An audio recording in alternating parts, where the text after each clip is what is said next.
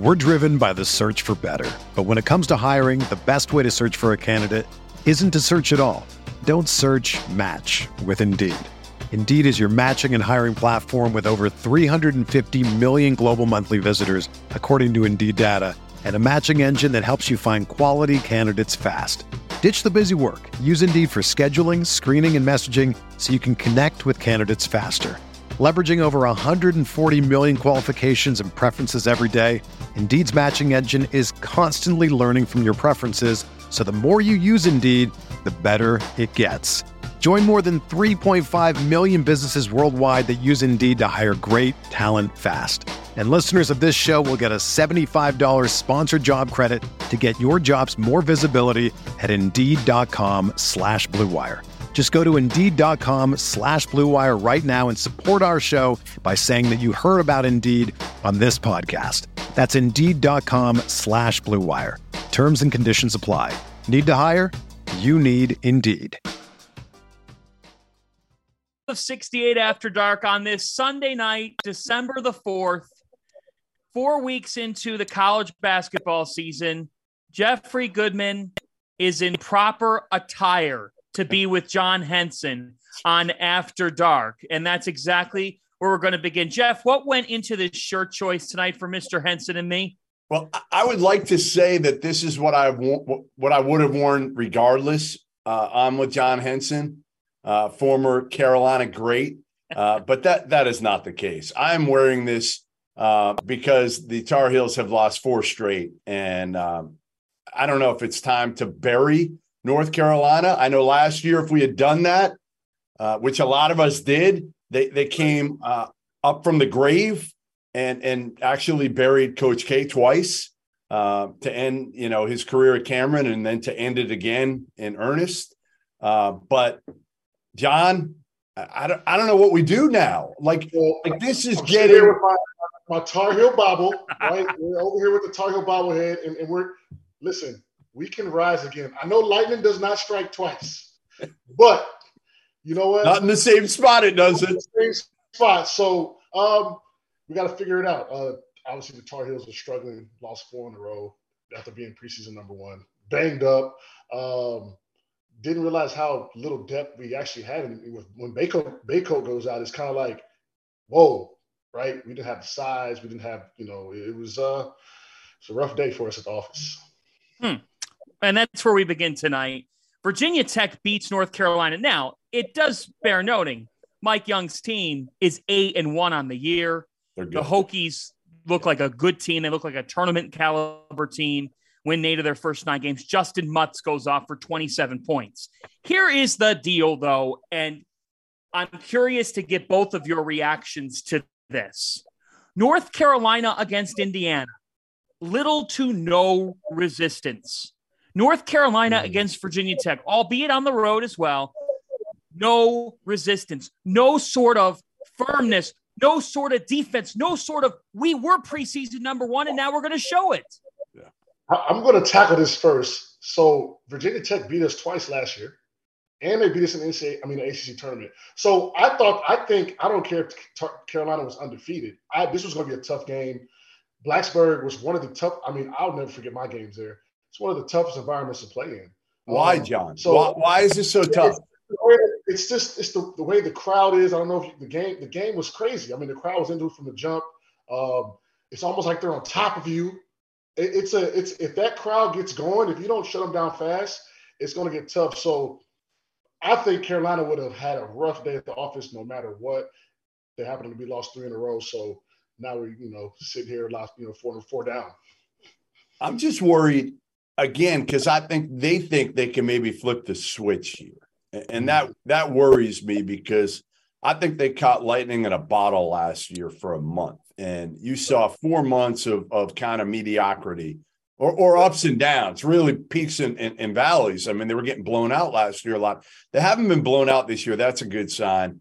I just wonder if again they caught lightning in a bottle. They were so good for three or four weeks last year, and now they've come back down not completely to what they were, but but certainly again, there's no shame in losing in Blacksburg against a really good Virginia Tech team. uh, without Armando Bacot. There's no shame in that one. If it were unto itself, but it is not. It is coming on the heels of a awful performance in Portland, and then kind of a lackluster performance in, in Bloomington, Indiana, against an Indiana team that just lost at Rutgers. So I, I don't, I don't know. I just, I kind of worry about them. And for me, it, it starts with their energy. Like yes. that's what I need to see. I need to see them when they were really good last year. What were they doing? They looked like they had fun together. They were laughing, joking, jumping around like little kids. We haven't seen that Carolina again this year. And Jeff, to that point, they still have some non-conference opportunities with Ohio State, with Michigan, but how much does where the ACC sit impact them overall? And and let's talk about it here. I mean, we're four weeks into the season, but let's face it, it's it's December, and once you get into all conference play, you're into conference play. North Carolina NCAA tournament thoughts. I, I will say this. Don't you do it, Jeff. I'm going to say it. it. I'm going to say it. If the season ended today, which it does not, North Carolina should not be in the NCAA tournament. Period. Period. Like, who have they beaten? They've beaten Charleston. They've beaten James Madison. They won at Portland. They have lost to anybody that, that has a chance to be a tournament team. They would not be deserving today as kind of last March 4th, you could have made a case that they were first four team on March 4th. Right now, there's no way in hell they deserve to be an NCAA tournament team today. You're right. Um, uh, preseason number one is going to also work against them as well, right? We yeah. thought they were going to be a good team. So now it's a little, it's flipped, right? Last year, we are like, oh my God, they're playing so well. Now it's kind of like, even if they do go beat a Michigan team, Ohio State, and they go into Cameron and they run through this ACC schedule and, and play well, you know, that's what they're supposed to do. So right. this, you know, it's crunch time. Um, you know, we used to have this thing called a gut check. This this is a gut check moment for this team. Um, I'm sure Hubert has carried on that tradition of the gut check moment. And uh, you know, not gonna get into the Carolina secrets, but you know, it's time for a gut check.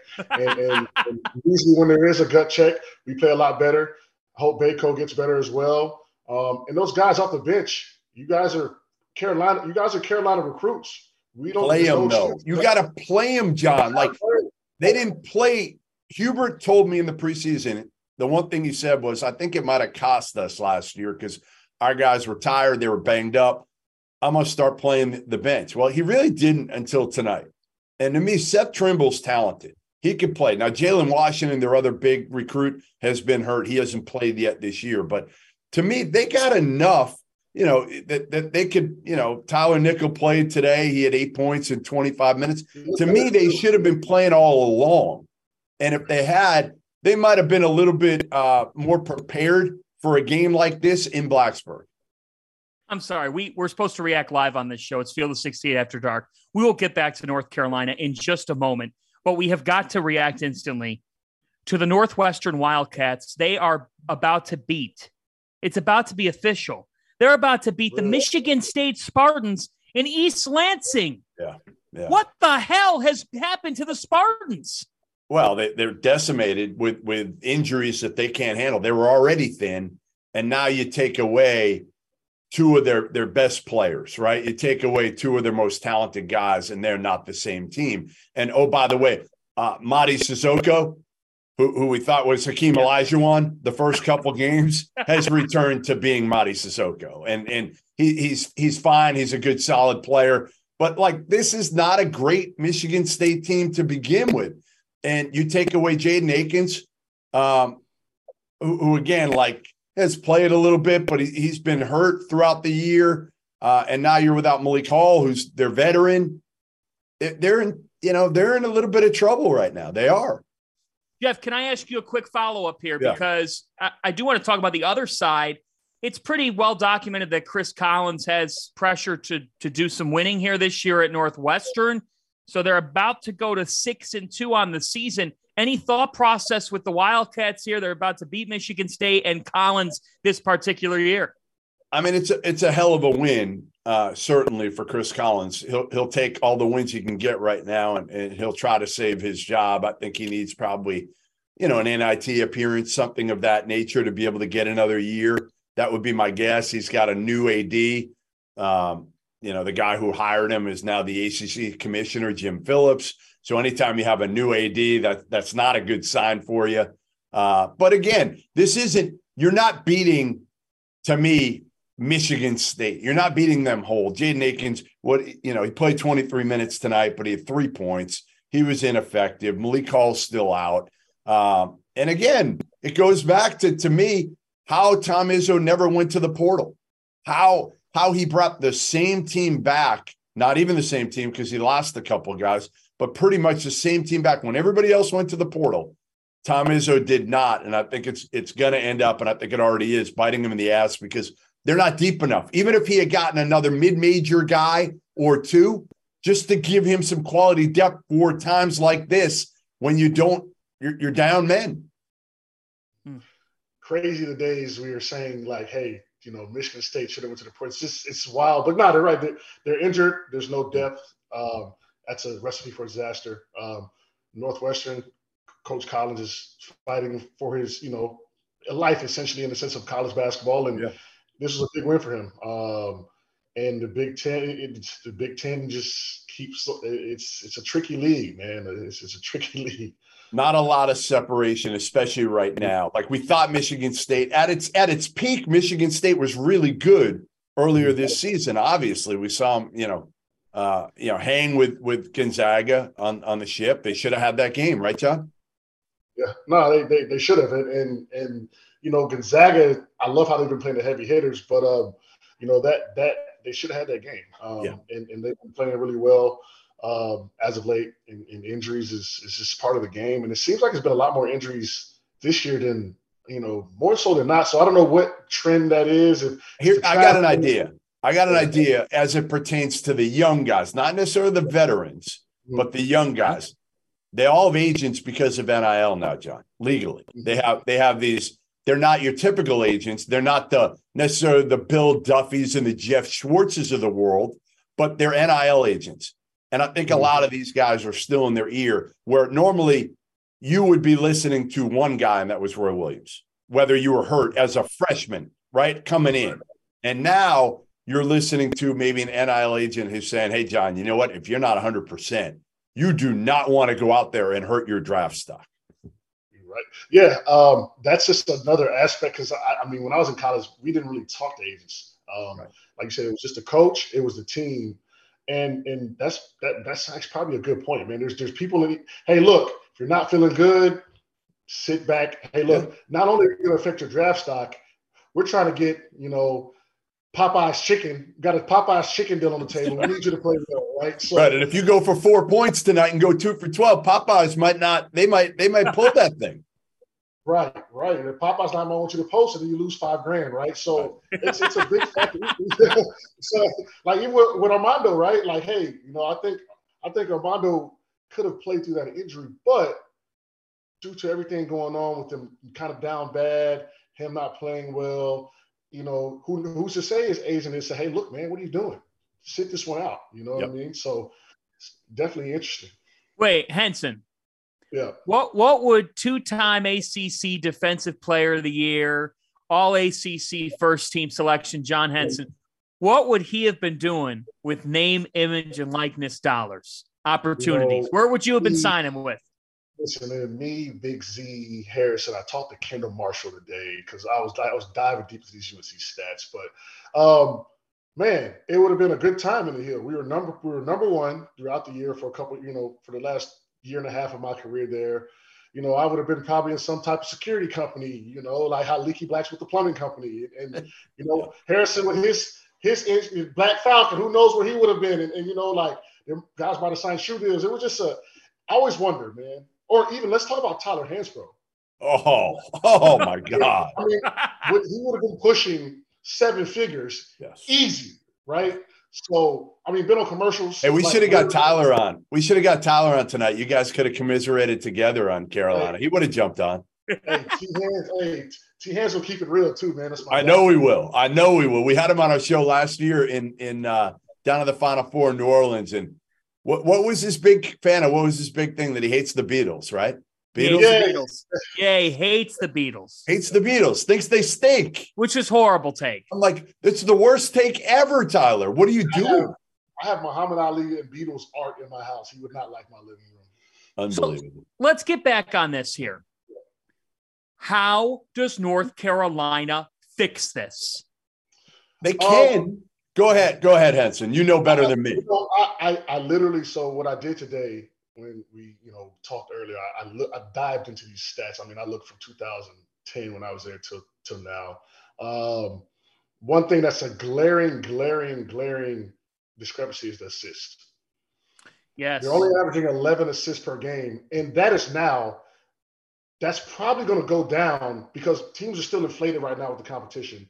So 11 assists right now is really, really, really bad. Um, in Carolina's best years, they were, they were, they were 17, 18. The, the, pace was a lot higher. So there's a lot of stats that aren't really adding up, and, and it, it, it, comes down to the efficiency. Uh, they were actually, the guards were pretty efficient today, but they got nothing else from anybody else. Right. And, right. and, and three guys. Yeah, three guys, and, and that was it. So I, I, would like to say if we could just start somewhere, guys. there's a lot to fix, but hey, let's share the ball. Let's get the ball moving. Let's get the ball popping. Like Iowa State had this thing popping today. They're going to be. I, they're going to make some noise. I, I, I like how they play. Well, here's the biggest thing, John. Yeah. So Carolina, what are they known for? They under Roy, and it's changed a little bit with Hubert now but under Roy, it was his bigs, right? He was going to get his bigs the ball. He was going to play two bigs at once. Hell or high water, he was going to play his two bigs no matter what it. He believes and, to win the championship, two bigs. That is that is his. He's he's he that was his deal. Yes, Hubert has changed that a little bit, right? He he's he understands the way the game has gone. He's adapted. However, the one thing that that still Hubert wants to do is go go go. He wants to run and and, and get points um, in transition. Well, today, uh, I believe they had 12 fast break points. You know how many they had against Indiana? Five. Five. Five. That's a joke. And the secondary break is as good for Carolina as anybody's over the years.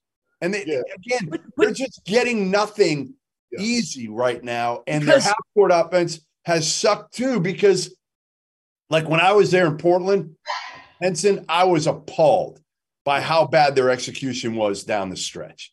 Like I'm watching that Alabama game and I'm like, what? Are, they're not running anything. They're not, it's AU ball 101. And like a couple times they ran not plays at the end of each overtime, but they ran a couple at least ball screens for RJ. And even if he misses them, he's taking open 15 footers. I can live with that. What I can't live with is Caleb Love step back yeah. low percentage threes for what?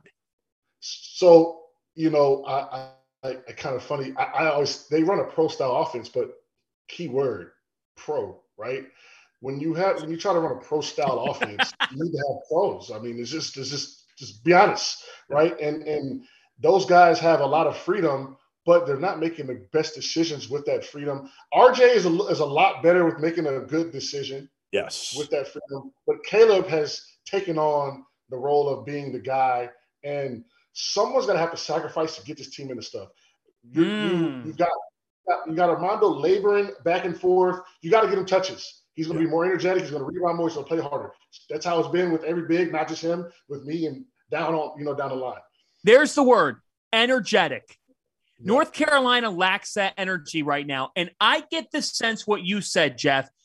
In the back of their minds, they're thinking, ah, benefit of the doubt. We're going to figure this out. We yep. did last year. That was last year.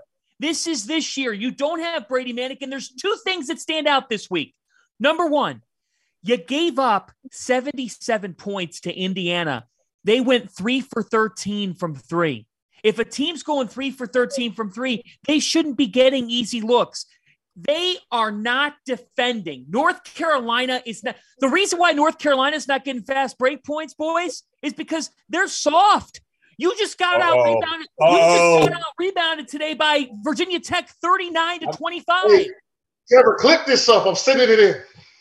No, you don't. You don't know the background on this, Henson. right? Though, like you know, like that, and, and, there's a lot of issues from from the guard play to the bigs. And you're right. I, the, the fast break, it's all relative. You play better defense, you get more fast breaks, you get more turnovers, yes. more points. Yeah, so that's and I think that's what's missing. Um, and like I said, I think they need to start sh- share the ball. I, I think that's the first thing to solve a lot of issues. Let's share the rock.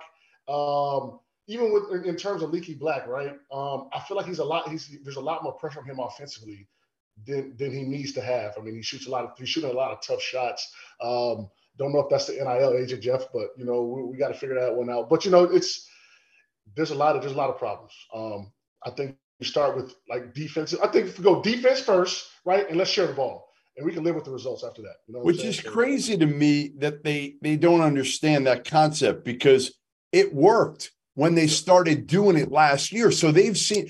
I always compare the Carolina a little bit to the Boston Celtics. Okay, in a way because the Celtics a year ago today were a shitty team. They were 500 team. They were 500, just like Carolina was. And then the Celtics figured it out. Ime jumped them uh, at that point, held them accountable. They learned how to play together, how to share the ball, and they won. And what did they do? They picked up where they left off last year. People would say, well, they didn't win it all, but they still got within a game of basically of winning the whole thing last year. They picked up with a different coach. They picked up where they left off because they understood how to how to sacrifice, how to play together. Obviously, they brought in good Malcolm Brogdon help, whatever. Carolina, you learned that last year. How can you not pick up and play a similar way with passion, with intensity, with toughness. I get you don't have Brady Manek. I understand he's a huge, huge part of that. And Pete Nance isn't nearly as tough as Brady Manek or the shooter Brady, Brady Manek was um, from the perimeter. But the other guys, you could still play the same way, can't you? Yes. I would, I would even challenge you to say Pete Nance has probably been their most consistent guy, you know, as far as just in and night in, night out, at least knowing what we're going to get from him. Um, and then also, you know, we we we don't think about time, man. Rory has when Rory was there, sometimes when they struggle, he made lineup changes, right? He he he, he sat guys down. So you know, is he had more equity, John. He had more equity than than that's the right. thing is Hubert.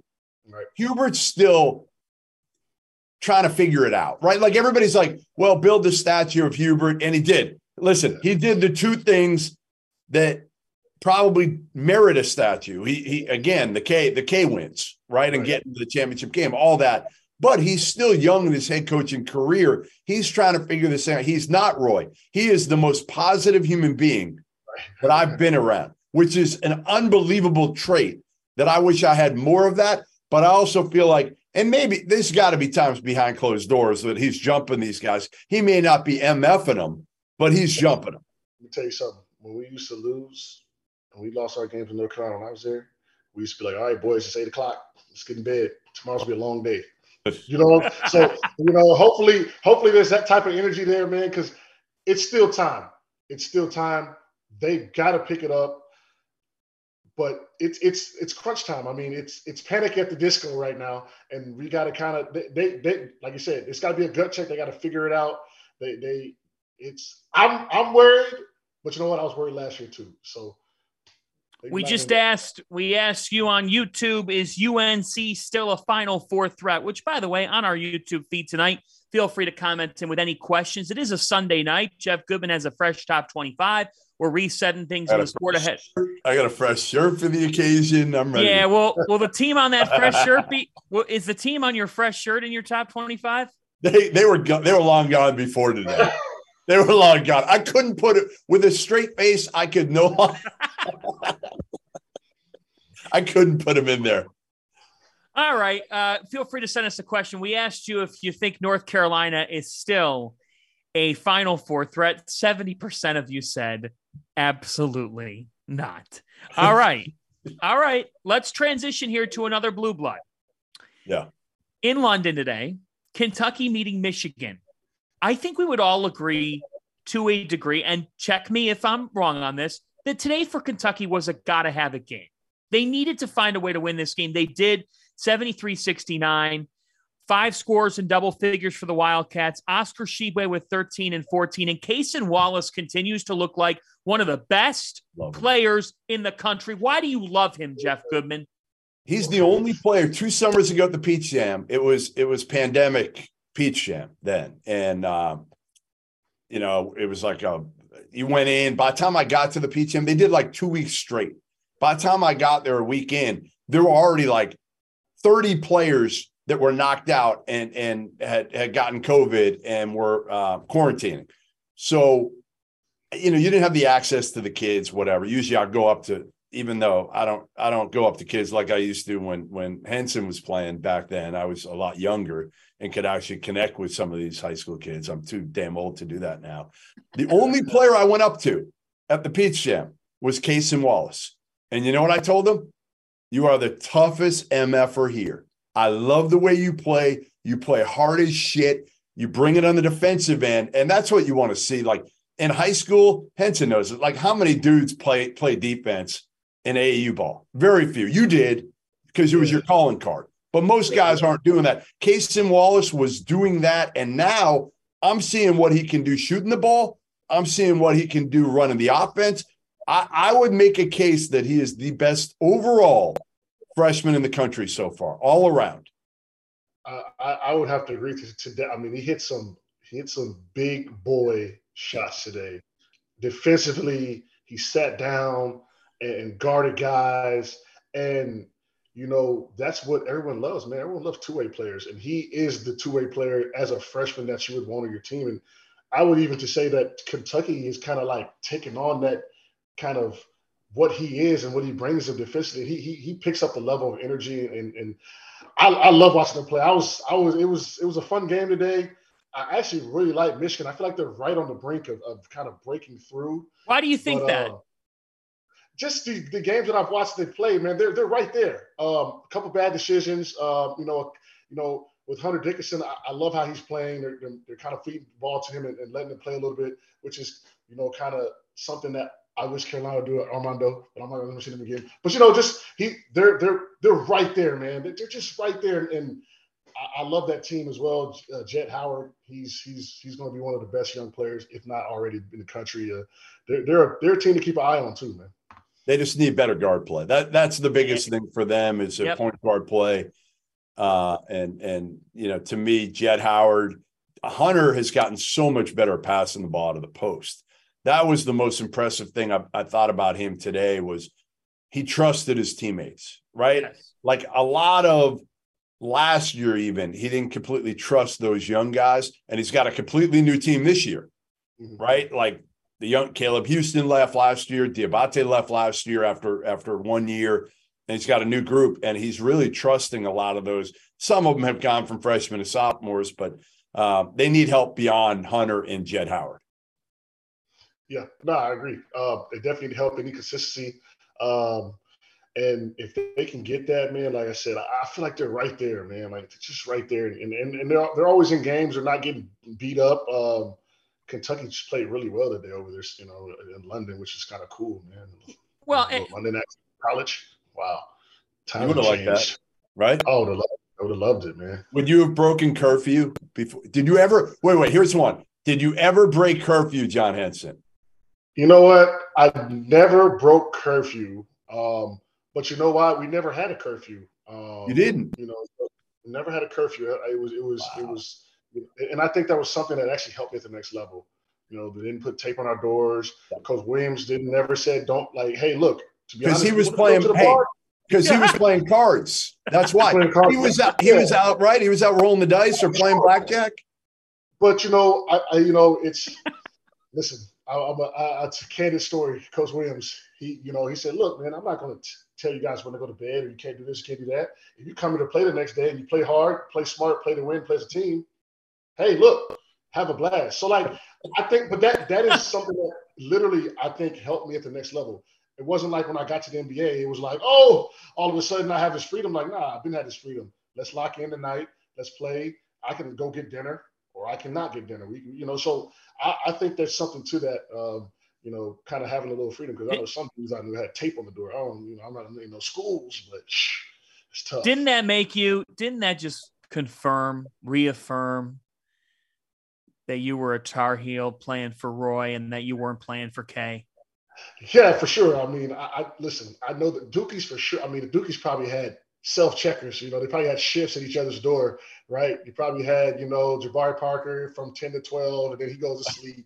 You know what I'm saying? And then somebody else comes back out. So, and you know, you really think Austin Rivers didn't break curfew? Are you yeah, I don't. Think, I don't think Austin. I, I know Austin. He found a way. He found a way. Uh, all right. Well, I don't know, man. I'm pretty. You know, they, Duke probably had somebody at the end of the hall, motion detectors. Who knows, man? here's the so here's the follow up on Kentucky. Mm-hmm. Are you guys in the pool? Which pool are you in here? Ah, they're good. They're not great. Um, and that's what they'll be. Or that was encouraging. I still think they can be great and they still could be a team that makes a deep March run. Where you fall? Deep March run. Deep March run for me. I I think they have the pieces. Now again, CJ Frederick hasn't shot the ball well yet, right? But they've got listen, if you put it together for me and say you've got two good point guards, Cason Wallace to me should be the guy who's getting in. Sahvir Wheeler made some big plays today, but he has limitations shooting the ball. Cason Wallace is a pro- now a proven shooter, which I didn't think I'd say early on. But but I think some guys get off to a good start as freshmen and then come down to earth shooting the ball. When you watch him shoot, his mechanics are really good. I think he can keep it up at, at a decent level, not a 44% three point level, but at a shoot 35 to 38 the rest of the year. That would be a hell of a season shooting the ball. So Cason Wallace can be an elite two way point guard. Then you've got two shooters, Reeves and Frederick. Yeah. One of them's got to shoot it well each night. Okay. Yes. They don't both have to. One of them's got to really make shots, and Wallace can make shots.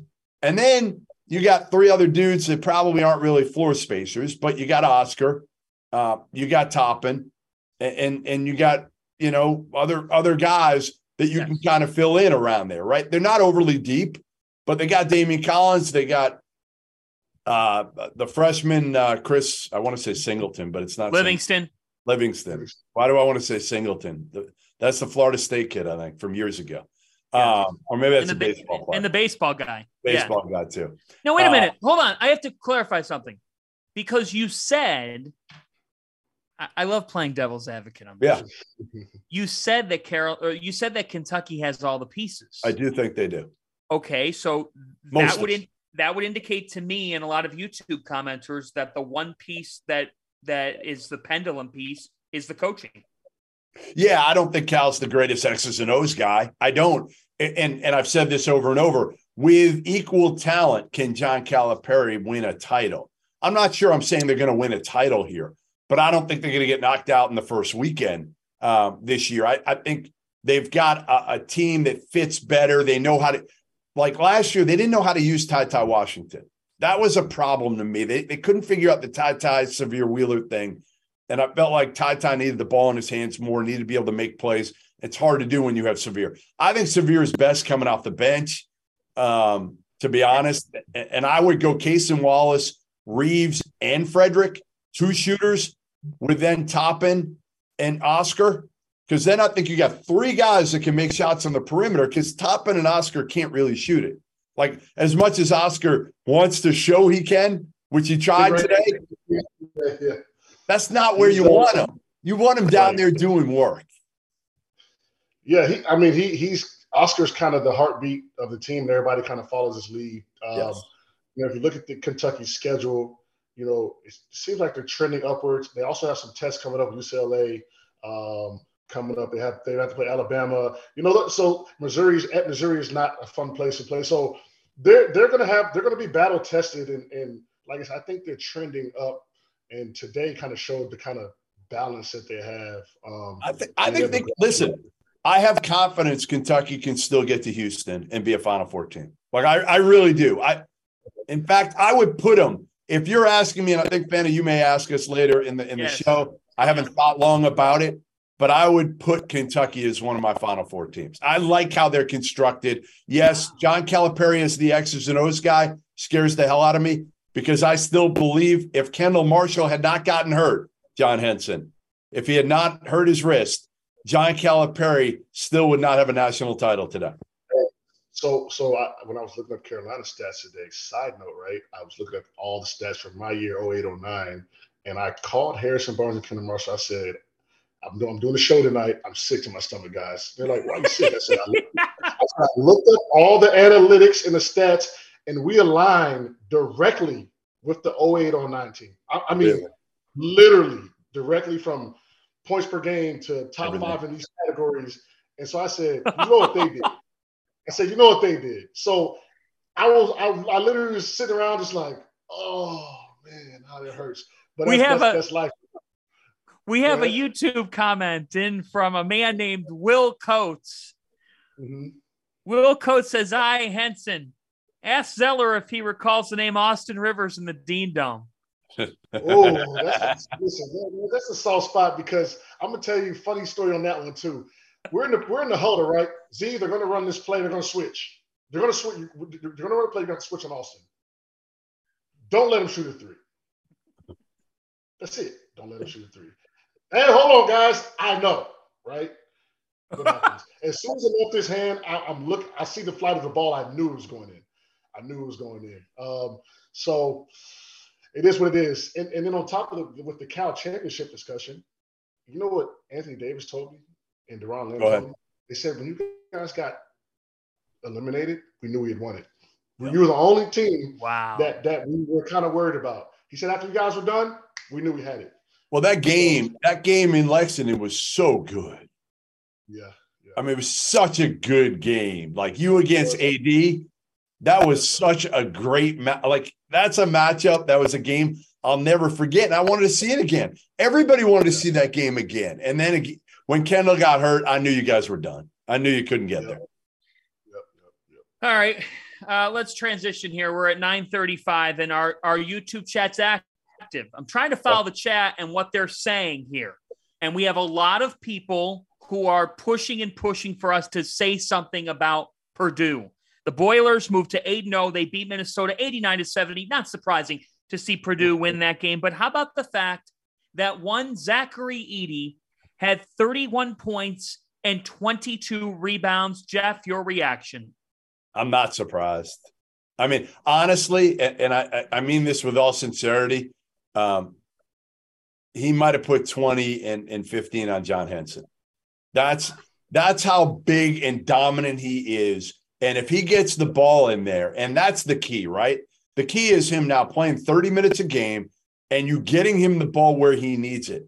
And I don't know what you would have done with him, John. Honestly, I don't know. Like, what did you wait? I, I see the thing was he would have probably been guarding him.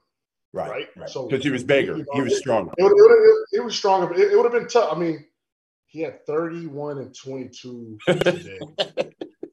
um, he's seven four, John. Those are, those are sick numbers. Like I, I can't even like in, college, in a college basketball game to put up those numbers are, you know, and, and they're upticking his minutes, and so he's got to be thrusting himself into the player of the year conversation with how he's playing. Oh, he would like, be it right now. Yeah. Yeah. So and, and Purdue's playing well. So I, I, love, like I said, I'm a big guy home. I love him. I don't know what I would have done with the kid. Uh, we probably would have had a dig down double, maybe. We probably would have, you know, what we would have done though? We would have ran him to death. That's what we had. Yes. That's how we would have changed the game yes. for him. That's what yes. we do with bigs. We say, hey, look, Z, I board, you take off. And, and, oh. and so that's how we get those big guys that kind of were tough down there. And by the, by the second half, middle, midway through the second half, we would have had him laboring. You'd have had to go sit down. Might have had a cramp or two. The, the amazing thing, I sat down with Zach Edey for a while in Portland, and you know the amazing thing is this is a kid who didn't grow up playing basketball. So he said he's like he was ranked like the 450th best player, you know, like in the rankings. He wasn't even on the board. He was like in the 400s coming out, and everybody told him how bad he was. And he gets to campus, and he's from Canada, so it's pandemic year. So he said he gained like 30 or 40 pounds. Mm-hmm gets to campus, starts in practice, and he said, I'm awful. Can't catch the ball. I can't run. I can't do anything. I suck. And Matt Painter keeps telling the guys, keep feeding them the ball. Keep feeding them the ball. Like Painter knew what he could be down the road. And he has just bought in and he didn't complain. The beauty of Zach Edey was last year, Henson, he was better than Trevion Williams. Okay. They were two bigs who couldn't play together, mm. but he was clearly better in kicking his ass in practice. Painter knew they couldn't play together. So he literally split 40 minutes down the middle for the most part. And a mm-hmm. lot of times Trevion was better at the end of games because he could really score. Yep. So Zach Edey never complained once, not once all of last year. He has just stayed the course. And like, it's such a beautiful story in a way of a kid that, like, still to this day says, like, I probably could have bitched and moaned and complained. Like, he can't get NIL because he's from Canada. So he's like, you know, I could be upset about it, but I'm just, I'm just happy and thankful that Matt Painter and Purdue gave me an opportunity. Yeah, that, that's a credit to to Coach Painter and his staff and just the the culture that he's built over there. Um, is always in a conversation, no matter what. They they're always somewhat, you know, competitive. Um, and with him, you know, you know, coming, essentially having his coming out party this year, they're a force to be reckoned with. Um, and so I'm excited to see what he does. I, I, love the way he plays. I love, I love, I, I love it, man. He's, he's, he's the guy over there, man. So I'm happy for him. You know, I didn't even know his background story, which makes me even more, more of a fan of his. And, uh, you know, if he can stay healthy, man, and, and not be too banged up, man, they're, they're, they're going to be a problem down the stretch. It, William asks a great question, John yeah. on our YouTube chat, which feel free, subscribe, chat, join us here. Field of 68 After Dark, sponsored by Bet Rivers. Field of 68.shop. Check it out. Check out our merchandise. We got a bunch of fun stuff. William asks, ask Henson how he would guard Edey from a coaching perspective. If you're drawing up a scout for Edey, how would you guard him? It's a great question. Uh, we got a front, got a front him meet him, meet him at the free throw line, make him work to get down there, and we got to front him, and we just got to play off the front. See how see how see how he's feeling tonight. We'll maybe do a, you know maybe a dig down, maybe make him think a little bit, and and if he's feeling it, we double and we and we play out of that, and um, that's probably the best you can do. Um, you're gonna have to be cohesive cohesive defensively with him. It, a team that is not together defensively will not beat them, especially if they need the help. So yeah, beat him at the free throw line, stay physical with him, front him on the catch. you know, Patrick Young, Patrick Young said on this show last night, you can't front Edey.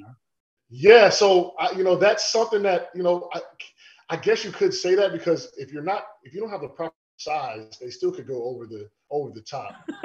But, so the answer is you you just pray. Well, we gotta we gotta we gotta do something, right? Like I don't think you just let him catch down there. You know what I'm saying? Uh, maybe do the how the UVA plays, you immediate double down, but that puts your defense in a bind. So I'd have to watch some more film. Come back to me on that one. okay. Good, very good question. Hey, momentarily, folks, we have Bobby Hurley, the head coach of Arizona State, coming on. How about the Sun Devils? Eight and one on the year after a win over Stanford. Let's stay right there, Jeff Goodman. Uh, how surprising is this? Arizona State's won eight of their first nine games. Yeah, it, it is surprising. Uh, but when I talked to Bobby Hurley before the year, like he went portaling, uh, like everybody did, not named Tom Izzo, and uh, and he got lucky in in a sense because he was able to get a high level point guard in Frankie Collins. Now uh, they won tonight with Frankie. They won uh, the other night um, against Colorado without Frankie Collins. He was hurt, but he came back tonight and played against Stanford but it was kind of Michigan's loss there, right?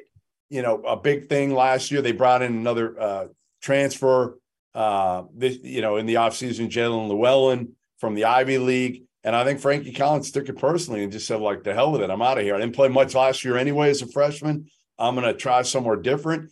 He goes to Arizona State. Arizona State also gets the Cambridge brothers. Uh, one being a really good offensive player, the other being a really good defender. And and listen, you need some luck. Yeah. Who who got luck in the portal last year? The last two years more than anybody, John Fanta. The Providence, Providence. Friars. Right. The Providence Friars got some luck, and look at what it did for them. It can things can change one way or the other quickly.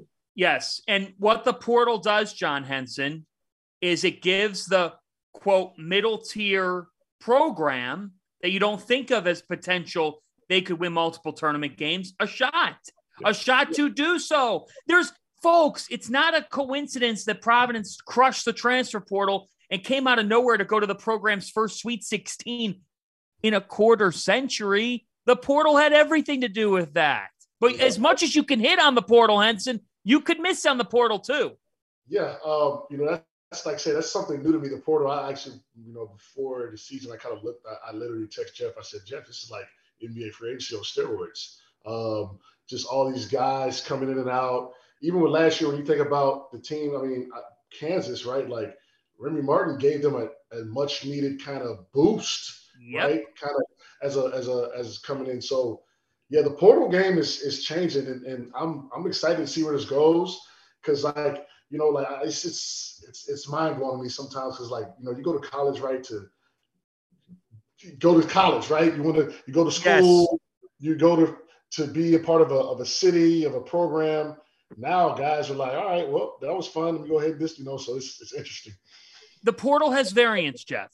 Like like it, it, it does as much as and yeah. in this case, you got to catch some luck because let's face it, with COVID and everything in between the last couple of years, some of these guys who have stayed around in college, you don't know if they're on their third school because, frankly, they're a losing player, or they're on their third school because they COVID impacted their comfort level at a campus. They wanted to get out of there because all they saw was the wall of their dorm room for a year and a half. Yeah, like I said, it's it's kind of a crapshoot to some degree. You could you, you want to do as much research as you can uh, you hope other coaches you know them well enough that they can be transparent with you. Sometimes, you know, getting a guy in a second or third stop can help because you kind of have them right. Like you know, first time maybe maybe you don't uh, they don't buy in quite as much, but after missing on on you know your first stop, you're you're a little more focused. Uh, but yeah, I, I, think again, Frankie Collins was the big one for Arizona State. That was the point guard that's the best point guard that Bobby Hurley's had. I also think here's here's my other take with Bobby Hurley. Bobby Hurley got two big time top 25 ish recruits. Josh Christopher, he left after a year. He's a fringe player in the NBA right now, I think. Uh, maybe he's playing minutes for a bad team, but uh, and Marcus Bagley, Marvin Bagley's brother, uh, who just hasn't been healthy and it hasn't really worked out. And now he's too busy tweeting instead of playing.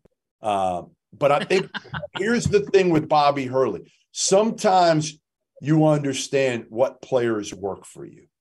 Sometimes certain coaches can't coach those top 25 players. They just can't. Like it doesn't work as well. They need the the, the lunch pail guys that are going to play hard, that aren't going to be prima donnas. You know, John, like you had some guys at Carolina that that were I don't want to say prima donnas, but like like even Harrison needed to grow up. He needed to grow up. He came in as the number one player, and it took him time. He thought he was going to be gone in a year, and it took him time. Yeah, um, you know, I remember specifically. I'll never forget it. We played Marquette in the tournament, and Marquette goes, you know, we we uh, we're over here, you know, eating McDonald's, and they're over there eating steak and eggs. Man, we're motivated, right? Yep. Yep. And we ended up beating them by 30 because we really felt some type of way about that. I hope no one ever says that to the wrong team again. And like I said, Marquette was that that was the type of makeup that that team had, that the coach that they that they needed, that was made them successful. And there's no right or wrong way to do it. Um, you know, in reference to to Arizona State, you know, hey, those guys are the portal guys. They they play hard, they play together, and they're getting the same results as a as a as a coach that's got a bunch of you know you would say five star guys, maybe kind of guys that are used to having certain comforts and things like that. Um, so yeah, there's there's different strokes for different folks, and I think that's kind of understated in this game, you know, in college basketball as well. Because you know who I thought of, Jeff. you know who I th- you know who I just thought of that that is the epitome of that of a guy who just fits better with the lunch pal type of players might not be able to win over the best of the best, although he did earlier this week against a, Mike Anderson, a, John? Fan on uh, Mike Anderson?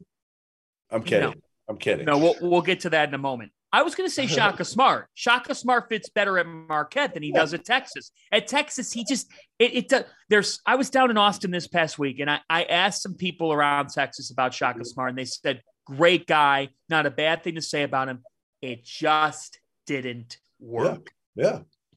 Sometimes yeah. you got to understand that you're you're you're better served. You're you're a coach who's just better equipped to coach those 50 to 100 kids. Mike White was like that at Florida a little bit. Mike White got some some you know top 25 kids, top 50 kids. He hadn't been used to it um, from coaching at Louisiana Tech or even really as an assistant coach. And I remember him telling me a couple years ago down in Charleston, he was like, "This is a major adjustment for me coaching these kids and all the the stuff that comes around them, not just the the, the kid, but the entourage." around the kid, whether it's the AU coach, whether it's the parents.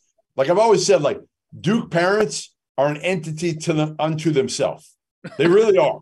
Like they are elite level in terms of like, you know, like they're different. They're different. A little push, a little pushy. I, I can see that. Yes, yes. So like Kay knew how to handle it.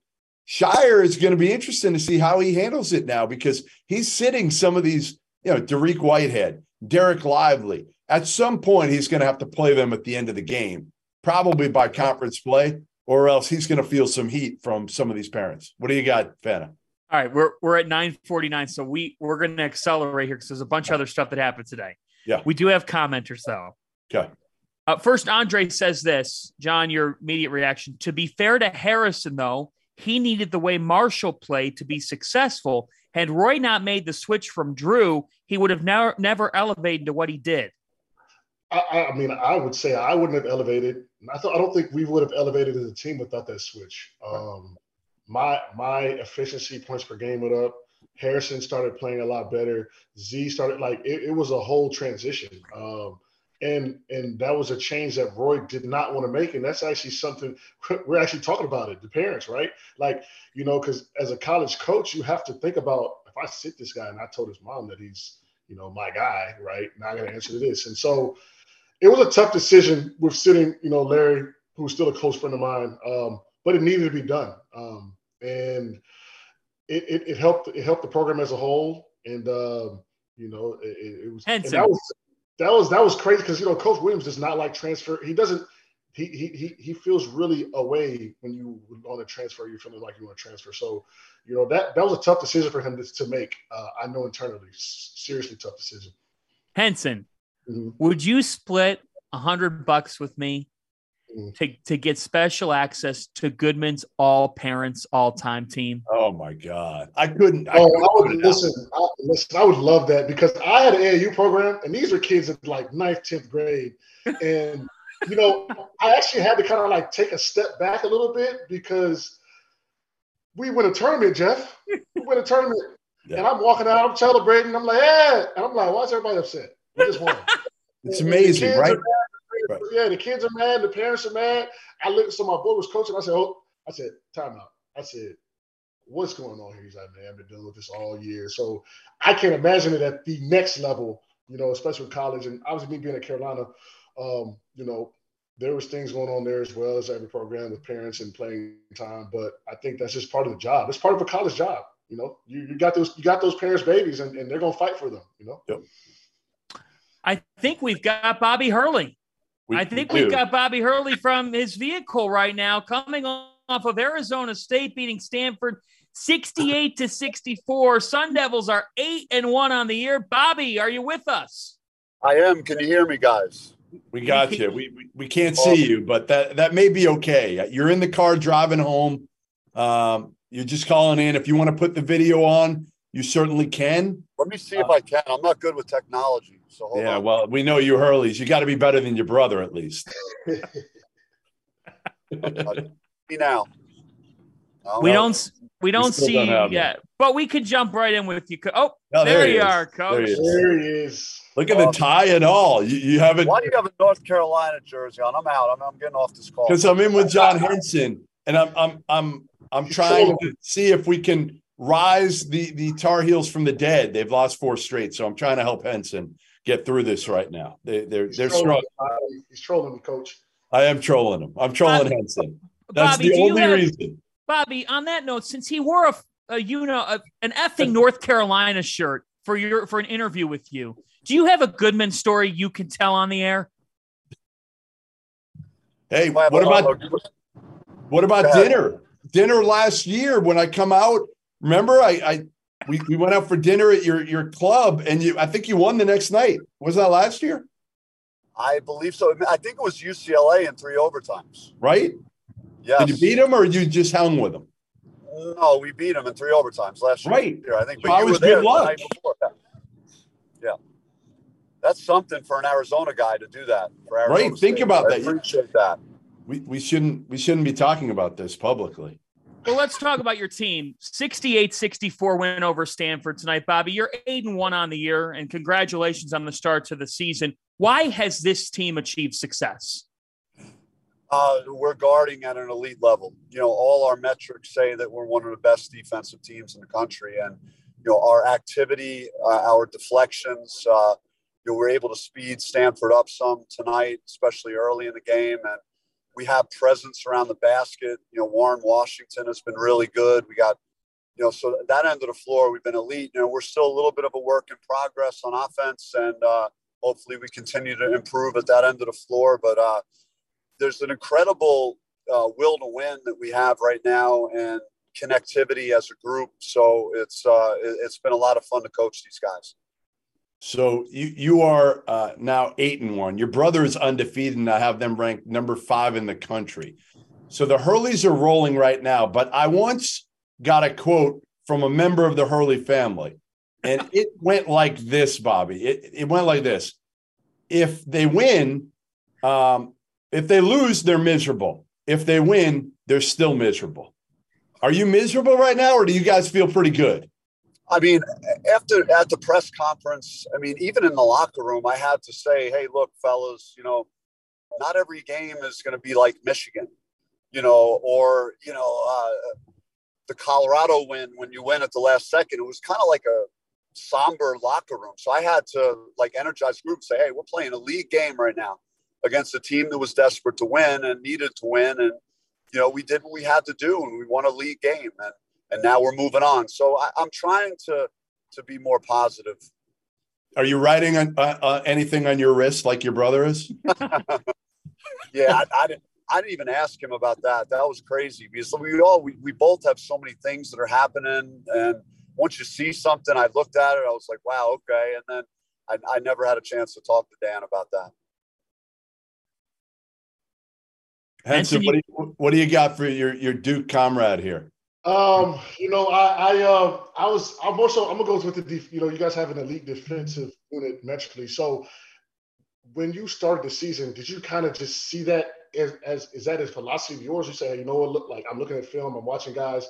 This is the we can be elite defensively, and we are going to be, or is that just something that is mandatory in how you kind of carry yourself or want your team to be? Well, I mean, years ago, I had I had guard you started here, and we could score in the 90s and we getting enough stops. So we kind of shifted gears a little bit to, you know, recruit to get more size around the basket. And guys like Warren Washington and Alonzo Gaffney and Devin Cambridge and just uh, an, an elite core of, of, perimeter defenders too, just great athleticism and length. And, you know, those things are, are, are paying dividends. And, uh, you know, we, we still have to improve, you know, at the offensive end to get to where we need to, where we want to go as a team. But, you know, we're heading in the right direction. It's a great feeling. You could go into every game knowing your defense is so solid that it's going to give you a chance to win. I, uh, I, always, I always have to tell people all the time because I was kind of a defensive guy by trade. It's my career essentially, and I say, listen, hey, look, I didn't make 300 million, but I made a pretty good living playing defense, so it's not a bad job. Yeah, no doubt. I mean, and uh, you know, look, it's uh, again, we, you played that under the floor at a high level, and uh, you, you, got a chance to cut down nets. And right now, you know, we're winning, and we're one rebound away from being undefeated. And uh, you know, have regrets about that one game that, that we let you know slip away, but just love the uh, the will to win, the desire to win. This team has, uh, especially you know, for, for this week, you know, two Pac-12 games yeah. to go on the road and play Colorado and win and down 15 at halftime just shows you, you know, how much mental toughness uh, and, and having a great locker room right now.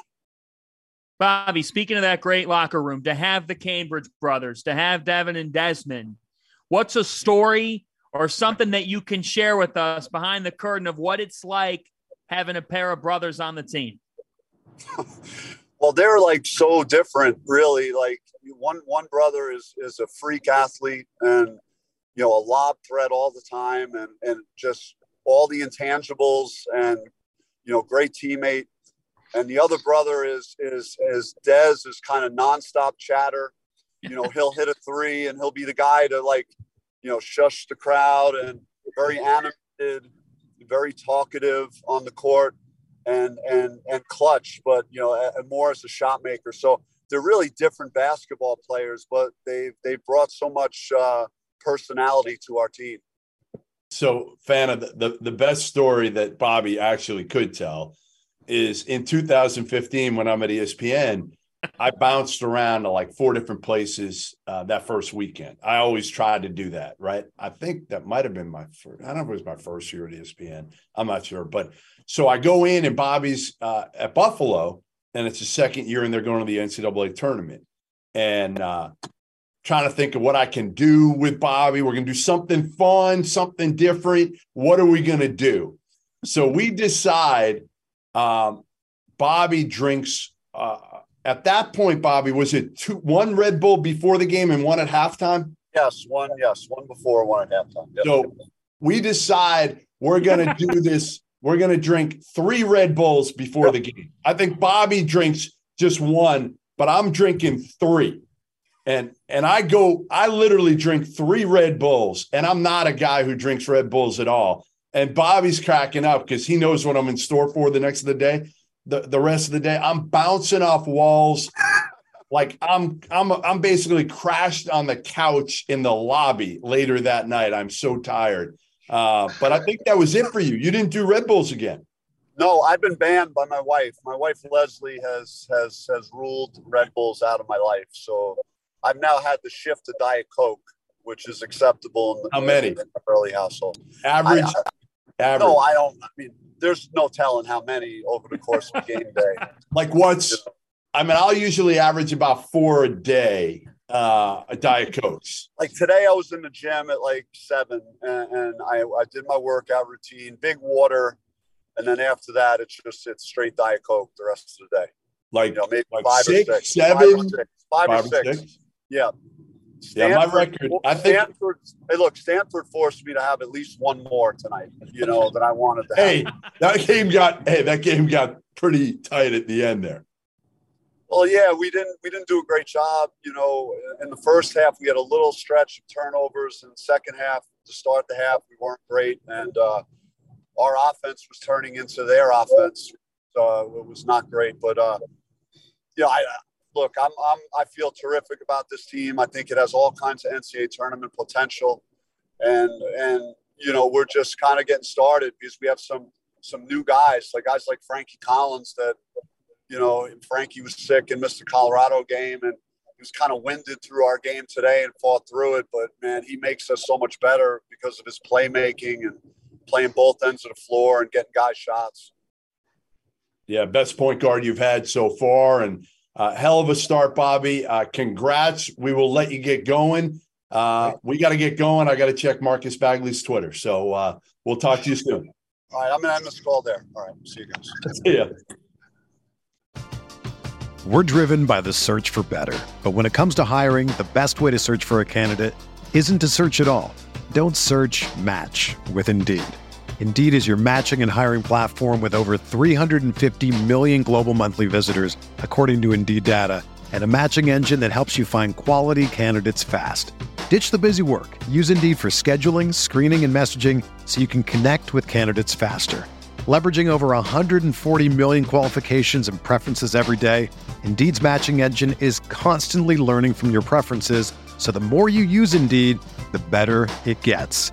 Join more than 3.5 million businesses worldwide that use Indeed to hire great talent fast. And listeners of this show will get a $75 sponsored job credit to get your jobs more visibility at Indeed.com slash BlueWire. Just go to Indeed.com slash BlueWire right now and support our show by saying that you heard about Indeed on this podcast. That's Indeed.com slash BlueWire. Terms and conditions apply. Need to hire? You need Indeed. All right. There he is, Bobby Hurley, head coach of the eight and one Arizona State Sun Devils. Fan, that's Listen, what people don't realize about Arizona State, and I went to Arizona, so I can say this with conviction it is a brutal job. Nobody's been able to sustain success there in 40 or 50 years. In fact, I think Bobby was the first coach to take him in two straight tournaments in like 20 years. And he was, if if the tournament wasn't scrapped in the pandemic year, they were set to go a third year. And the last two had been brutal, absolutely brutal. In the in the bubble, they were really bad with Remy Martin. Last year, they were bad and I, it looks like he's got him back on track this year. Yeah, it's not an easy place to win, nope. and and it's not an easy conference to win right. if your name's not UCLA or Arizona or Oregon. Even though Oregon's been down here as of late, um, they're not going to stay down forever. Uh, so for Arizona State, it's a great start to the year. They're one of the biggest surprises of the season. I mean, let's face it here. We have had Henson. What are you smiling about? chuckling at the, the the, the Hurley. I'm just gonna I'm just gonna hang up the phone right now. That was. hey, the Hurleys. If you want to be entertained, Henson, just hang out with one of the Hurleys. Pick either one of them. If you get them both together, it's. In other words, in other words, Henson, Hurley did have a 10 o'clock curfew. I mean, listen, I just the, when he said it, his reaction was just like, like he was dead serious. Like, oh yeah, yeah, you got to be careful with the Hurleys. Once I was on Sports Center, and and the um, this is early on, and the, the the the host was a guy named Matt Barrie. He's still there. He went to Arizona State. Yeah. This is when Arizona State was really bad the first year or two, and I was ripping on Matt Barrie because again, I'm an Arizona guy. Arizona I think was really good that year, and I killed him. Well, I get I get a call from one of Hurley's assistants saying, "Hey, Bobby's pissed, man. He heard about it. He is pissed that you killed Arizona State. So I had to call him and be like, Bobby, come on, man. I was just joking with an Arizona State guy on there. Well, that was. That. Yeah, was right. Uh, that was great. And we thank Bobby Hurley for taking the time from his car. there you go. Defend your heels. All right, we have it's 10:04 so we're we are late. We're late. A lot of other things happen. Should we stay on for five more minutes here? Yeah, yeah. Let's let's knock out a couple. Okay. All right. We got a we're toast? Gonna get, we're gonna get to toast tonight. I gotta what ask else? you about this. A top 10 team fell today and right. fell at home. I mean, Creighton loses to Nebraska. When these teams woke up this morning, Nebraska was one and nine, one and nine in their last 10 meetings with the Creighton Blue Jays. Today, though, was the Huskers day, Sam Griesel, who grew up in Lincoln, helps yeah. Nebraska beat Creighton 63 to 53. Creighton only scores 53 points. They shot 10 of 40 from beyond the arc. How concerning is this for the Creighton Blue Jays, who have lost three in a row? Yeah. Uh, go, go, ahead, ahead. Jeff. Go ahead. No, right, right. I'll start. I'll start. You can pick up. You can. I, I think we're both concerned, and how can you not be? Because you can't lose at home. It's one of the better home court advantages. You can't lose at home to your, I don't even want to call them an in state rival because, like, there's no rivalry there, and there hasn't been a rivalry there in a while in basketball, right? Like, Creighton has dominated. Um, and, and it's, they came in, I think I had them ranked preseason like number three this year. You know, they had everybody coming back. They got a team that fits together pretty well. They add Baylor Scheierman, one of the best transfers. They got multiple point guards. They got a really good defensive big man, and they get punked at home by Nebraska. Nebraska. Like, what the hell is going on here? That Fred Hoiberg is fighting for his job. I give him credit. Again, another guy that through the portal is going to be able to just like maybe reinvent their team and, and have a chance this year. But to me, it says a whole lot more about Creighton and the fact that maybe we anointed them with something based on what they did in the NCAA tournament last year without key pieces, right? Without Nembhard, without Kalkbrenner. They almost beat Kansas. They did a hell of a job. We know how good a coach McDermott is, but man, they got to get tougher. Well, uh, so he actually, I'm going to counter it. Yeah. And that's the art of this show. We could disagree with each other. So I actually think that Creighton has a level of toughness to them. Some of the finesse. They didn't actually, defensively at the end of the game. They didn't defensively. But but here's what I'll say. in, in previous times, the strength of Creighton was that they could just outscore you, that their best defense was actually their offense. Right now, that's not the case. They did not get good looks against Texas. I think the residual effects of playing Texas now happened in this game because they got in their own heads. Guys, Arthur Kaluma is not right right now. I mean, he goes for two points, 0 for 8 from the field in this one. Ryan Nembhard, 3 for 13. Trey Alexander, 3 for 12. You mean to tell me Nembhard and Alexander went a combined 6 for 25 on their home court against Nebraska?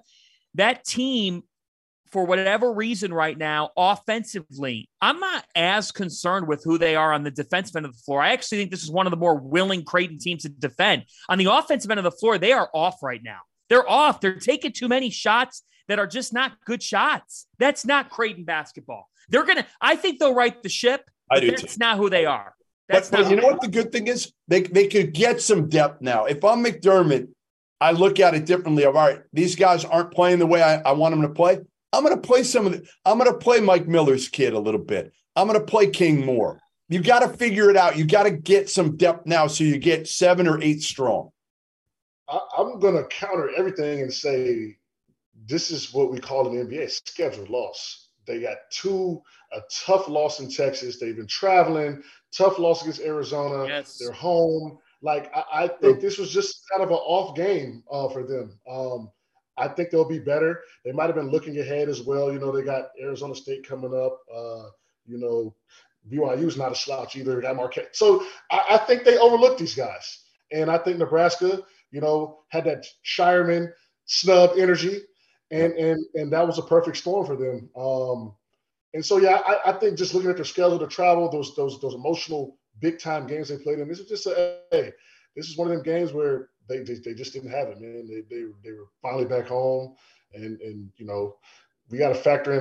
That's another thing I was kind of I was going to touch on earlier. All this traveling. Have we seen teams traveling like with North Carolina flying to Portland, Indiana staying every three? I mean, like that. Hey, welcome to the league, guys. Like that's that's that's how hey, it works. Hey, they're getting paid. They're getting paid NIL. They might as well get used to it, right? Hey, and the thing that's different between the NBA and what what college is is we don't have we don't have to wait for study hall. We don't have to. We wake up and watch film. Wait, you, you went to you went to study hall, John.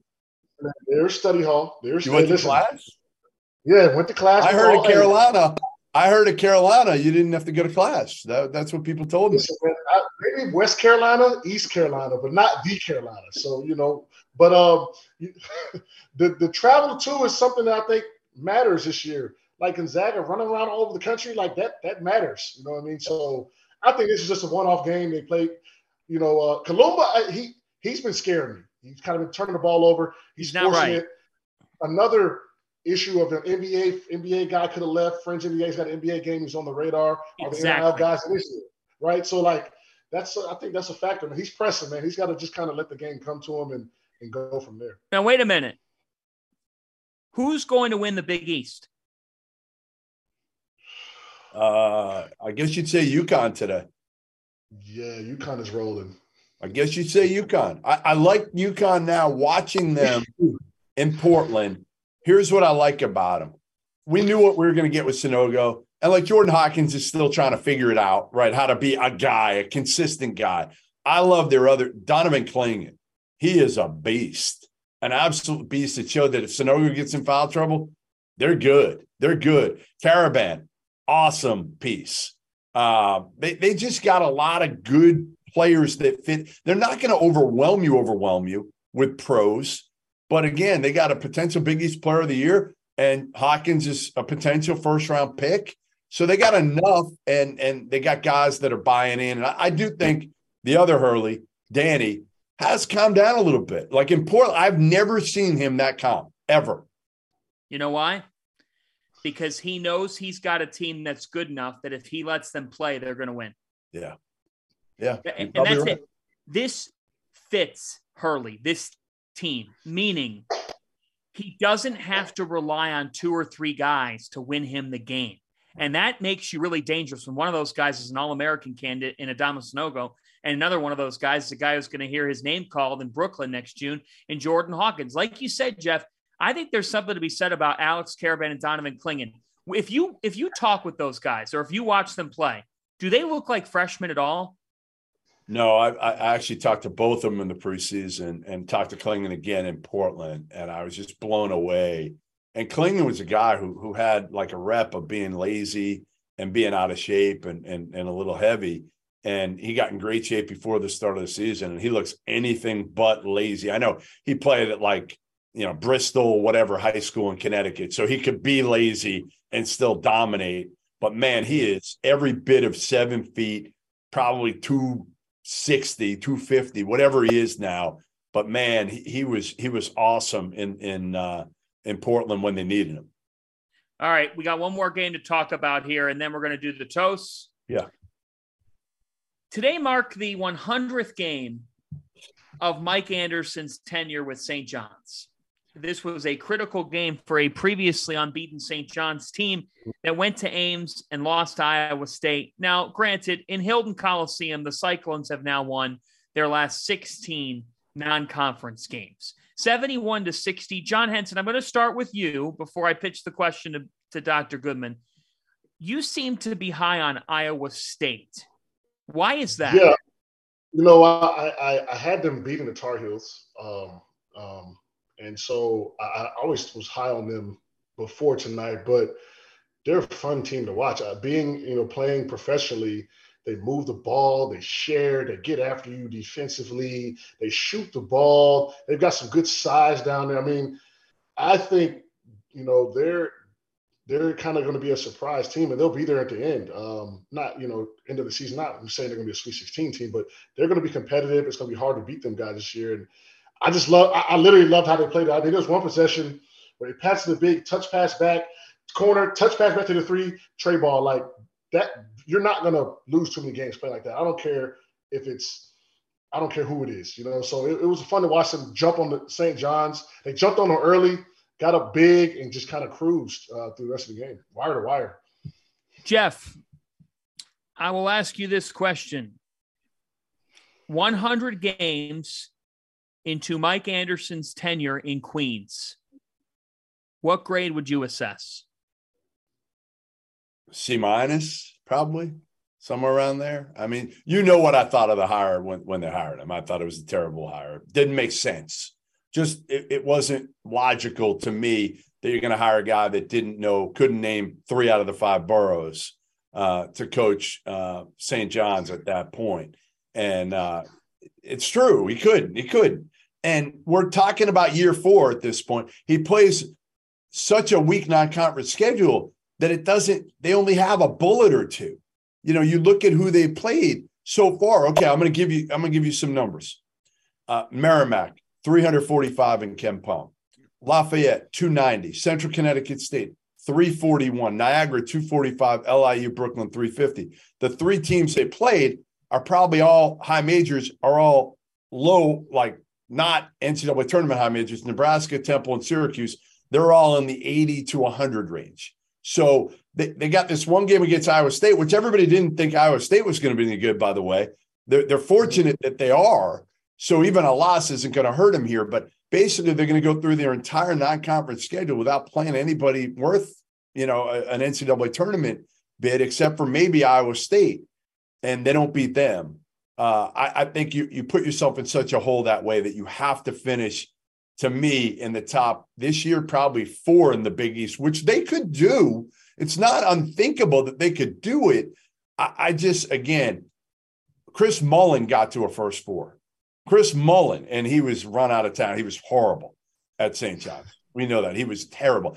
Elite player, just like Patrick Ewing, terrible coach. Just because you're a great player does not mean you're going to be a very good coach. And Fanta knows what I think of the former NBA players who have a hundred yes. in the bank. Usually they just they don't know how to grind it well enough in college to win at the highest level to rebuild the program. Do you want a stat here? Wait, you want a stat, guys? Yeah. I, I, I'm not one for throwing out numbers that are just meaningless and, and don't have feel. Uh, this this I think has a level of feel. Listen closely, folks. Okay. In the month of November, since 2019, the St. John's Red Storm are 22 and 3. In December through March, the program is now 36 and 39 yeah. since 2019. Yeah, the mediocre, and they don't play anybody in November. So those wins are like empty wins. They don't count for anything. They don't help you. Go out. You've got a team right now. You have David Jones. You got him from DePaul. You got Curbelo. Go out and and you're still scheduling at the, that point. I don't want to hear that your schedule's done by the point that the the port. You're scheduling still when you're working the portal. So you could have added a game or two against good teams and you didn't. And now you know what? It probably is going to bite you in the ass unless you finish in the top three or four. Where do they where do they rank as a program overall? Like you were talking about Georgetown last week. Like where does St. like and Henson? I'd be mm. curious to hear from you. St. John's, New York City. Like where do they rank in 2022? Um, you know,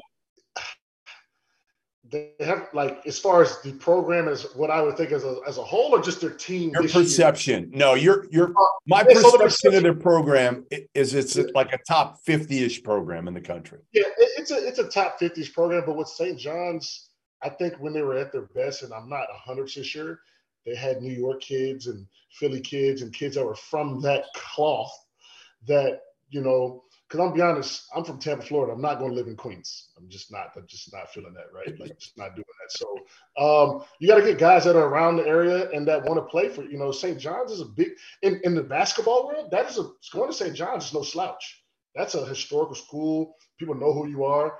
And New York City is one of them cities where I treat it as like Miami. If you're a college kid and you're rolling and you're playing well, you will be known there, and it's going to be a fun time. So I think they have the piece. They're top 50, but they got to go. The, the recruiting has to be specific, regional, certain type of player, as we talked about, that's going to come in and, and kind of treat that school as their city, as, as their pride, as you know. And so it's tough because New York basketball isn't where it used to be, you know. Hmm. Interesting stuff. All right, it's time for three toasts. I see Henson with a glass of red. Yeah, I got a little glass of red, man. Lead us off. Lead us off. I'm going Justyn Mutts, 27, 11, and 4. At one point in the second half, he had scored more than the whole t- entire Carolina team. he, was, he, hit a, he hit a three today. He was driving, right hook, spin, left. I mean, they could do nothing with him. And he kind of buoyed them as Carolina made their run and um, led them to the win. And I, I, I love the way he played today. He he he looked good.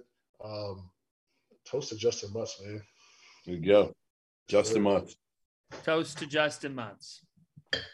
All right, Jeffrey, you're up second. Where I mean, you, you got to go Sam Griesel. Got to do it, right? I mean, in state, he he beats Creighton. He's from uh, the Lincoln area. Comes back home 18, 12, and 7. And he beats Creighton. And the interesting part is think about it. They got him at Nebraska. Nebraska missed out on who? Baylor Scheierman, who ended up going to Creighton instead. Um, and and and Nebraska wins this one in one of I think we'll look back, early, uh, you know, in a month, two months, three months, and say this was one of the most shocking, the biggest upsets because you just don't like. It'd be one thing if Creighton lost at Nebraska. Creighton's not losing too many of these games at home, period, especially to a, a, a you know a bottom feeder like Nebraska. And, and that's a good win, by the way. For the Big Ten, that's a huge win. And for the Big East, that is, I may start calling them the Big Least, John, um, because the league right now, Villanova, struggling. Yeah. Right now, Creighton, struggling. The bottom yeah. of the league is still, I mean, Georgetown's atrocious. We know that. The league is not what it has been the last few years right now. Right. No, I mean that. Look, that, go ahead. No, no. The, the yeah, the, the Big East is, is struggling. Yeah. Um, the UConn's got to put them on the back, put, put right. the league on the back, um, which they seem to be ready to do. But um, you know, it's it's not a lot of parity in that conference, and uh, things have got to kind of pick up a little bit um, because the Big East that I knew was the toughest conference in the land, Oh, right? yes. Like back in those days, man. You know, even like I even think about even think about USF. Like, man, I remember when I was in high school, you know, they were good with Dominique Jones and those guys. And I remember like walking on the street and seeing like them riding down the street with the new challenger. And I'm like, wow, like that was the Big East. Like USF was rolling. Like so, um, Stan you have Heath. to kind of you have to cut that off and see what it is now. And uh, you know, it's it's a mid, it's a, it's a good conference, but it's not what we what we what we want it to be. I don't think it ever will be again. that old league stands in a class of its own. This reconfigure one has had success. This particular year has gotten off to uh, a start that's been inconsistent. You have four new head coaches. I think they all have swallowed early lumps. I think for the Big East, if Marquette had not beaten Baylor this past week, it, it would have been really in a that, that was a huge win for Marquette. I now think differently of them. I think here's the way you look at it very quickly. UConn, Creighton, Xavier. Yep. Then from there, can you get to five? And in an 11 team bid, in an 11 team league, five, they've averaged about five and a half to six, which Mhm. that's that's pretty much what you're going to do. Yep. So the question's going to be here's the question with this league Marquette, can they keep this up? I, ex- I actually, I thought Marquette, Wisconsin yesterday was one of the best games of the season to date. Yeah. Uh, and then and then what happens between Providence, who's not gotten off to a good start to the year, St. John's. It's a Mike Anderson says the tournament's got to happen, but like you said, they haven't really scheduled like it. They will see. Um, and then you know I won't write off Thad Matta quite yet uh, because I think Manny Bates is pretty talented, but I don't see it. I don't No, see it. So so so four or five. But my three. I go ahead, agree. Jeff. Yeah, I would agree. I think Marquette, and then you maybe get a fifth. maybe. Um, but but again, like if you're St. John's and you finish fifth in the league, and the committee looks at your non-conference, you're not getting in probably. Probably not, unless you've got wins over Creighton slash UConn. Right, right. You got to beat UConn. That that's it's kind of like Carolina right now when we're talking. You know, oh, they got Ohio State and Michigan. Well, you got to split those two because if you go 0 for two, then everything is riding on beating Virginia and Duke. Everything like you have to split against both. Luckily, you're playing both. You should get four shots Hey, out. of- Henson. Henson, who's going to uh, win, Carolina or Duke? Uh, um, the game. I mean, listen. I'm bet. I'll bet the. I'll bet the house on Carolina at that game. I, I don't care what the what the statistics, analytics say, but um, I think even for Michigan and the North Carolina, I think this is a must. I mean, I like Michigan. They're trending up. North Carolina's trending down. I think that is a battle. That is going to be a battle. Big of, game. Big game. Yeah, like season season altering game because Carolina loses. Do you know what? they go from there? And Michigan wins. Okay, now we're talking, right? So it's going to be interesting. you know what's funny? And then we're getting out of here uh, for for a reason of my toast. Like I want to quickly. Carolina actually matches up pretty well with Duke. They match up well against most teams. They just don't play well against uh, uh, most teams right So now. they're gonna, but they're gonna get up against Duke. oh yeah, yeah, no doubt. If Yeah, they're, saw yeah, that they're last Gonna, they're, they're, gonna, they're gonna get up. I mean, All right, my, I'm gonna toast Trevor Valise. It's his birthday. That's right. Good one. Trevor, nice. Trevor, happy 21st? birthday. 21st birthday, Trevor? 25th birthday. There it is. There Happy it is. birthday to Nice. Trevor. Trevor worked two shows today. Our Field of 12 college football playoff show. And how about it, guys? The playoff is set. Georgia, Ohio State in the 1 4 game, Michigan, TCU. Please, folks, check out at the Field of 12. We've got analysis. We've got the, the college football playoff is set. We got a ton of great programming there. And we're back with you tomorrow, 9 11 Eastern We Time. also, we also are with you. The three of us um, are with you Tuesday night yes. from Jimmy V in New York City with uh, Bobby Dauster. I, I don't know. I like this little three. We got we got some chemistry here. Do we? Are we sure we want to add Dauster? this Yes. for no other reason than we're then there's going to be a couple moments during the show where you two start arguing and henson you and i can laugh it'll be good i'm Yeah. telling you henson I'm excited to see Texas live, man. That's gonna be fun. I'm excited to see you live, Henson. I haven't seen you in forever in person. Man, I was in I was in MSG last Wednesday watching Knicks Bucks, man. So I, hey, those are my stomping grounds, man. So hey, I'm excited to see you guys.